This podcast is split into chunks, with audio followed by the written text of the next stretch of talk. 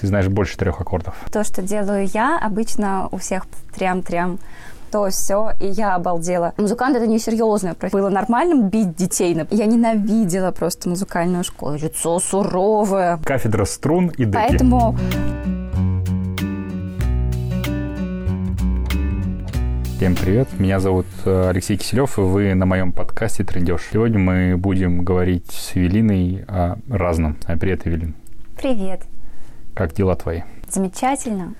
Ты мне, слушай, объясни, как так бывает, что мы с тобой договариваемся, что, что ты должна придумать тему для разговора, а ты ее не придумываешь. Мы сейчас с тобой сидим Творческая и будем... натура. Творческая натура. Ты чем занимаешься? Я гитаристка. Гитаристка? Да, исполнитель и педагог. Я классическая гитаристка. А что значит классическая? Играю, играю классику, всякий ну, то есть академизм, ты... Баха, все, что мы знаем, как что-то такое. То есть ты знаешь больше трех аккордов? Гораздо. Четыре? Я боюсь, это даже не, невозможно посчитать, сколько я знаю.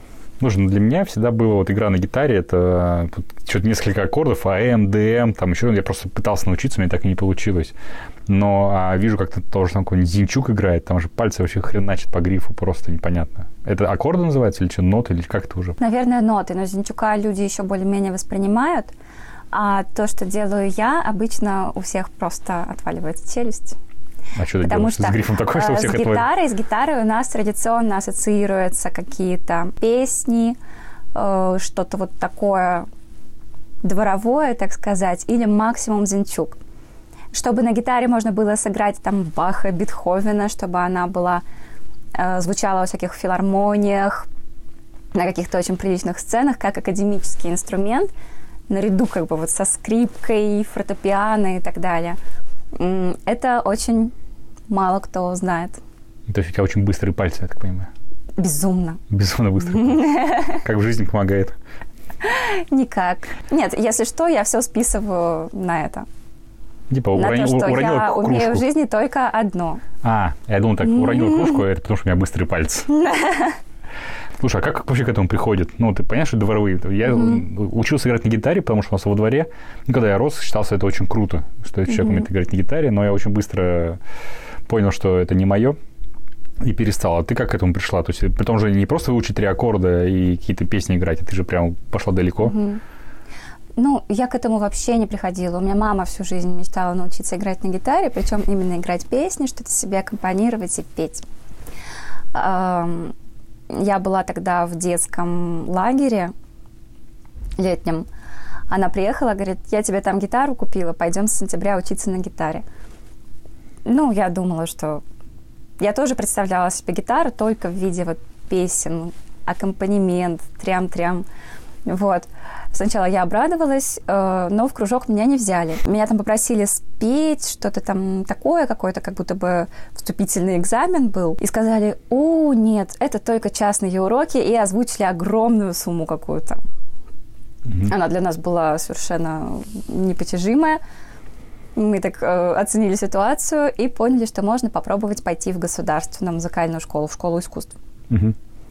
Вот, там тоже провели экзамен, там что-то слух, ритм, и сказали, что все отлично, давайте. То есть тебя, получается, в той школе пытались развести просто на деньги? Да, пытались э, то есть там педагог из бесплатного кружка, где он работал, mm-hmm. как бы формально числился, при встрече с потенциальным учеником его как бы переманивал на свою темную сторону. Угу. Ну, это такие, знаешь, такие удивительные продажи. А у тебя же, получается, своя школа? Угу. Ты, наверное, точно так же делаешь? Нет. Ты... Моя школа изначально платная. Я просто думал, ты как бы взяла от, отовсюду лучше. С государственной школы взяла умение играть на гитаре, с частной школы умение продавать курсы. Ну, вот а, мне очень повезло, что меня туда не взяли, на самом деле. Но в а, школе искусств мне дали сразу ноты, то все, и я обалдела. Я думала, как бы, где, где эти аккорды, где эти песни? Куда нажимать? Да, я категорически не любила эти уроки гитары, сольфеджио, там все вот это вот все, что есть в программе школы искусств угу. для детей. Э, это уже как бы такая первая ступенька академического образования, то есть после нее человек дальше может пойти профессионально. Слушай, а это не отбивает вообще желание у детей заниматься? У многих отбивает. Ну, то, что Ну, это, то я, есть- я понимаю, ты пришел э, научиться играть какую-нибудь любимую песню, а тебя начинают грузить э, В этой профессии остаются только вот самые отбитые, вот те, кто точно отбитые уверен. гитаристы. Да, ну нет, вообще музыканты как бы Ну, То есть ты отбитый идут музыкант. профессионально полностью. Говорят, то есть ты отбитый музыкант. Абсолютно. Есть И уже не свою жизнь без гитары вообще не представляешь. То есть человек должен еще в детстве понимать, что он будет всю жизнь очень много заниматься ежедневно, не будет видеть никакого там белого света, э, бухать с друзьями, там мальчики, девочки. Э, он будет постоянно по 6 часов в день всю свою жизнь заниматься, и неизвестно, получит ли он за это деньги. Плюс еще многоступенчатое образование, то есть после общеобразовательной школы нельзя взять и поступить на музыканта. Нужно еще в детстве начать заниматься, ходить по конкурсам, то все, то есть это уже такая... Ну, слушай, ну, если твое призвание, если ты получишь от этого кайф, то, мне кажется, можно Да. посвятить свою жизнь. Я была уверена еще в детстве, что, в принципе, я не знаю, что там будет с деньгами. Многие родители... Но гитара у меня будет. многие родители, они даже видя, что у ребенка есть какие-то какие способности, Мгм. какая-то предрасположенность Зад- к задатки. музыке, они говорят, музыкант это несерьезная профессия, это какая-то ерунда, сколько он будет зарабатывать, нужна нормальная профессия. И как бы начинающим каким-то талантом они просто рубят вот этот вот путь. Знаешь, у меня, у меня есть история по этому поводу. Я учился в не- нефтяном, и мне так казалось, что вот нефтяник это прям вообще молодец и хорошо. И один раз на какой-то вечеринке я беседовал с товарищем, который был радиоведущим. И мне так казалось, радиоведущий это такая хрень какая-то вообще непонятная. Вот то ли дело я нефтяником буду. Вот. И, соответственно, потом я увидел, что радиоведущий зарабатывает намного больше, чем нефтяник. То есть он ведет всякие свадьбы, корпоративы. Там у него такой ценник, знаешь, там провести свадьбу, половину зарплаты, то, что чувак получает за месяц э, вкалывая где-то на северах. Мгм. И, понимаешь, я тогда полностью поменял свое отношение к музыкантам, к людям творческой профессии. Мне кажется, это от человека зависит. Если человек захочет зарабатывать, он будет зарабатывать где угодно и занимаясь чем угодно. Я тоже это поняла однозначно, что в принципе вообще не важно, какая сфера, ты можешь продавать шарики, вот, закончить пять классов школы, быть просто более-менее предприимчивым и на шариках там срубить очень много денег и как-то себе устроить свою жизнь. То есть, в общем, э, благодарна и маме, что она меня заставила, причем по такому трудному пути. Ну, нет, идти по нему она меня не заставляла, она меня на него просто Мгм. Отправил. отправила, да. Слушай, а как, как ты пришла к тому, что ты э, обучаешь детей и людей учиться на гитаре? То есть тебе просто не хватало денег э, ну, вот в выступлениях? Давай я расскажу вообще сначала очень интересную историю. Давай. Как я вообще, э, вот я говорю, я очень не любила эти уроки гитары, музыки, школу искусств, сольфеджио, теорию, всю эту фигню. Это просто для меня был какой-то кошмар. Ну, я получила совсем не то, что ожидала, еще и с такими строгими, такими ужасными требованиями, как будто я на балет пришла. У нас же раньше вот э, было нормальным бить детей, например. Не знаю, у кого-то оно, может, было и нормальным. У кого-то нормально до сих пор слушать бить детей.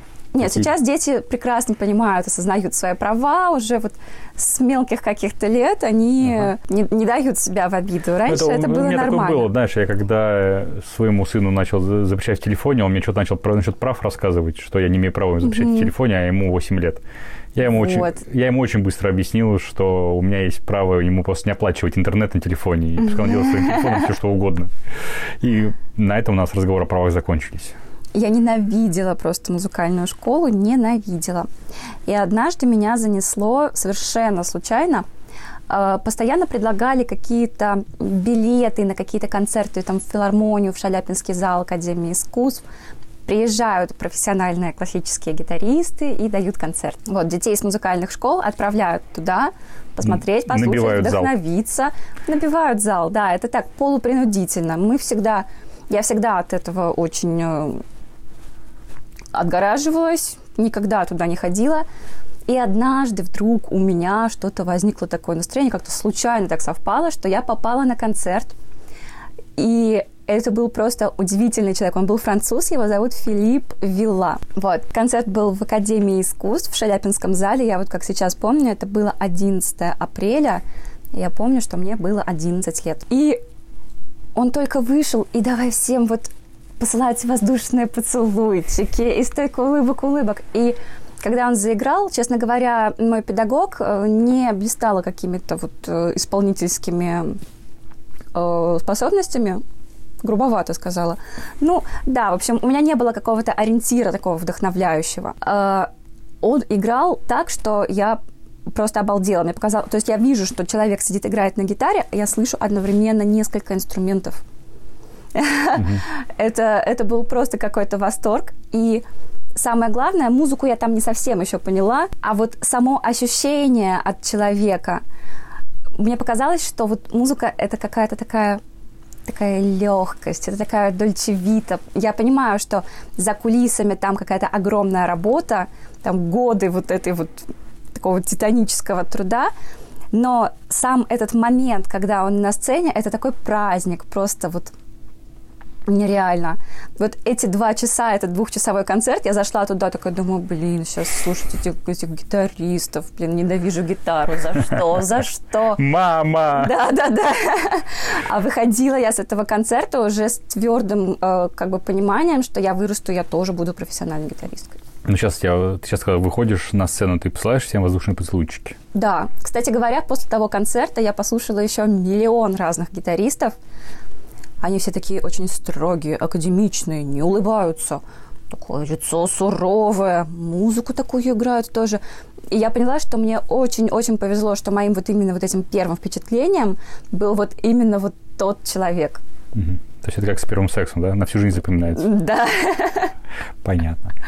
Слушай, ну и когда ты поняла, что ты хочешь также передавать свои знания? Из-за чего это произошло? Мне просто интересно, это произошло Сейчас из... скажу. Из-за того, что тебе не хватало денег, или ты все-таки хотела этот, делиться Нет, знаниями? смотри, ну как сказать, не хватало денег? Их всегда не хватает. Любой, любой человек, он чем-то занимается, да? У нас нету, нету таких людей, которые всю жизнь сидят на шее у родителей. О, полно вообще.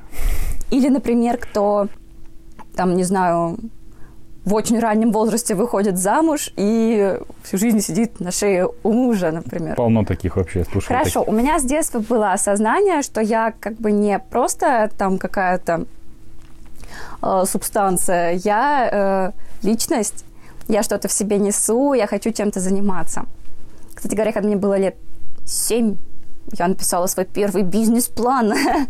еще в детстве, еще в глубоком детстве я почему-то как-то знала, что у меня будет своя какая-то вот какая-то организация или что-то такое. Я расписывала, что вот здесь будет стоять диванчик, а вот здесь будет еще что-то.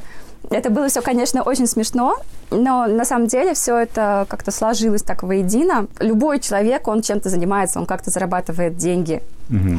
И для музыканта, если ты вот закончил музыкальную школу, потом закончил училище искусств, потом уже родители на тебя вопросительно смотрят, такой, а я еще в институте культуры теперь учусь. И ты понимаешь, что учиться ты будешь до 30 с лишним лет, ну, там пока институт культуры, пока аспирантура. То есть вот этот весь э, путь, он такой многоступенчатый, многоступенчатое образование. И, в принципе, понятно, что невозможно все это время до 30 с лишним лет не работать даже пусть не нужда, но какое-то желание там что-то себе покупать, как-то вот э, иметь какие-то свои деньги и как-то ими распоряжаться, как-то обустраивать свою жизнь, там, облагораживать. Вот, и когда я уже заканчивала училище искусств, я сразу открыла кружок гитарный. То есть решил брать этот не по одному? Первый, а... первый же месяц, первый же месяц работы принес мне 40 тысяч рублей. О, слушай, чистыми. это очень круто. Я, ну, я и так, я была очень уверена в себе, я была вдохновлена, и это было иглино. Это было иглино, там кроме одной э, музыкальной школы государственной, больше не было ничего. То есть это была, ну, с моей стороны такая монополия прямо, потому что в музыкальную школу мало кто хочет, и не всех берут. Угу. Там берут лет до 12, там что-то вот, ну... Ну, понятно, да. да. Там нужно детей куда-то пристраивать. Вот. На 20 тысяч человек. Я так оценила ситуацию, думаю, Угу. Мне было 20, почти 21. Слушай, ну очень классно. Это очень хороший результат. Я просто тоже всю жизнь занимаюсь предпринимательством, mm-hmm. и я понимаю, что это очень круто. С первого месяца выйти в такой плюс. Второй месяц это нормально было? Это было, это было что-то. Ты не представляешь. Я э, вообще как бы, ну, не, не, не сказать, что я там профессиональный предприниматель. Я действовала чисто вот на голом энтузиазме. Я понимаю, что я э, как бы специалист, и я даже уже классный специалист. Я там лауреат всяких конкурсов, то все. То есть имя ты себе, в принципе, есть, заработал уже? Ну, не то чтобы имя. Вот кто у нас знает академических музыкантов, кроме там, например... Никто не знает, слушай. Дениса Мацуева. А, вот его знаю. Там Спивакова кого-нибудь. Его тоже знаю. Академические музыканты, это у нас такой андеграунд для э, каких-то особых, вот кто знает толк в извращениях. Ну, слушай, я не, этот, а, не совсем Поэтому это не сказать, что имя. Я, по крайней мере, я заработала себе такую мощную, уверенную экспертность. Я не совсем это имел в виду. Я имел, знаешь, что то, что мамашам, которые ведут своего отпрыска э, заниматься музыкой, им важно, чтобы это делал человек хоть с каким-то образованием, и который чего-то да. в жизни достиг, а не так просто. Вот, например, он учился играть на гитаре во дворе, и mm-hmm. он несет эти три аккорда следующему поколению. Поэтому вот эти все бумажки, они, конечно, очень важны для родителей, которые отдают своих детей. Таких педагогов у нас все равно много, потому что... Но не выглянуло. Потому что э, родители как и все обычные люди, не представляют, что на гитаре можно вот так вот играть. Что можно вот задрочиться, простите, настолько и учиться там на гитаре в институте. Что это за такой институт, да? Где? Гитарный институт. да, гитарный институт. Кафедра струн и деки. Поэтому, э, к сожалению, как бы, что касается у нас педагогики в плане гитары, много не, неквалифицированных таких педагогов. Но, в принципе, они тоже делают свое дело. Тех, кто плохо делает свое дело, рынок просто выживает на самом деле. Ну, это Поэтому нормально, это, слушай, это, это рыночное отношение. карма, да. Да, это, слушай, это не карма, это обыкновенные правила. Вот. Это обыкновенные правила бизнеса, если ты плохо оказываешь услугу, твоей услугой никто не пользуется, и все. Поэтому такие педагоги как бы есть, но они занимают свое какое-то место. А я уже вот на этот момент, когда я решила там открыть этот свой первый кружок, я уже понимала, что как бы в плане экспертности того, что я дам э, своим клиентам, все будет хорошо. Угу. А вот в плане всего остального предпринимательства, это же вот сам твой продукт, это вот такая одна там вершинка айсберга, а все остальное, всякая реклама, то, все. Вот это, если честно, вообще не мое. И вот в этот самый первый месяц, когда я только все это открыла, я расклеивала объявления на заборах и. Слушай, ну это хорош... да. хорошее начало. В общем, это было что-то. Но энтузиазм был дикий, и, в принципе, все получилось. Ну, а сейчас у тебя есть э, человек, кто занимается рекламой, или ты опять этот, все сама? Да, в общем, все сама.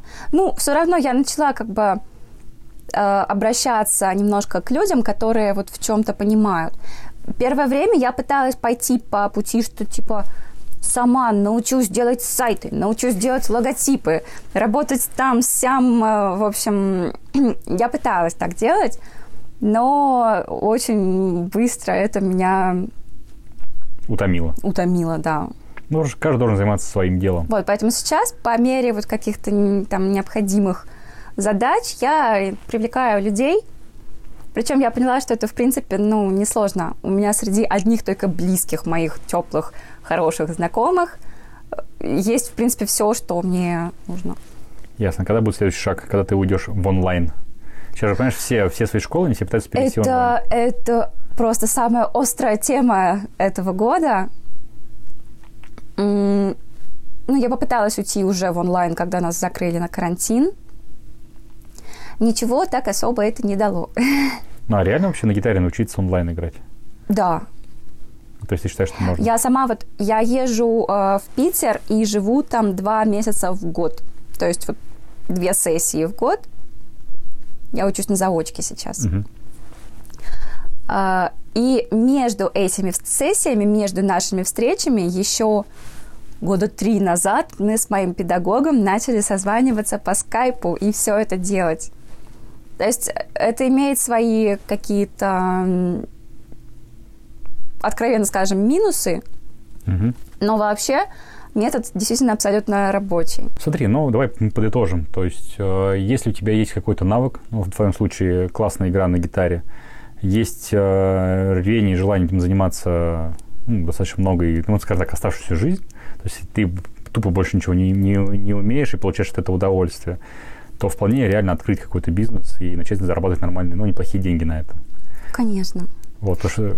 Ну, я думаю, что на самом деле не всем нужно открывать бизнес. Нет, это в любом, да, это у меня такая, У меня такая идея фикс, просто э, в голове так вот крутилось, крутилось, крутилось с глубокого детства. Причем у меня нету предпринимателей в семье, я не знаю, что это за у меня была идея. Я прям знала, что я вырасту, буду что-то вот самостоятельно двигаться, трепыхаться. вот. А потом просто по мере того, как, как я определялась с профессией, определилась и сфера, как бы, где я буду mm-hmm. работать. Ну, отлично. Ну, спасибо тебе большое за спасибо разговор. Тебе. Класс. Я обязательно когда-нибудь научусь играть хоть на чем-то. Я недавно э, играл на барабанах, но тоже не, не срослось.